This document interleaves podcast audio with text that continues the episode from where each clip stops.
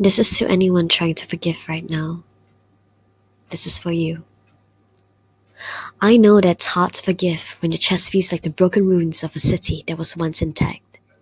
I know that it's hard to forgive when you feel the fragments of every memory crashing around in your lungs, churning within you whenever you try to breathe in clean air.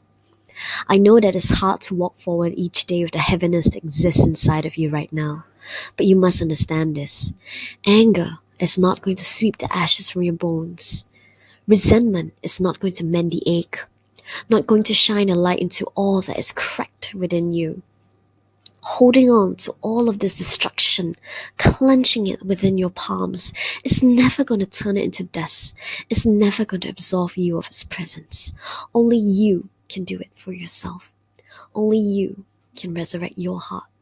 Because forgiveness is never about those who wronged you or broke you. It is never about those who could not see your value, who could not protect you. Forgiveness has always been about learning how to give yourself the closure that you seek in others. Forgiveness has always been about learning how to accept the things that you cannot change. Forgiveness has always been about learning how to befriend your past rather than make it an enemy. Forgiveness has always been about you. It has always been about you. This is taken from Rainbow Salt from Instagram.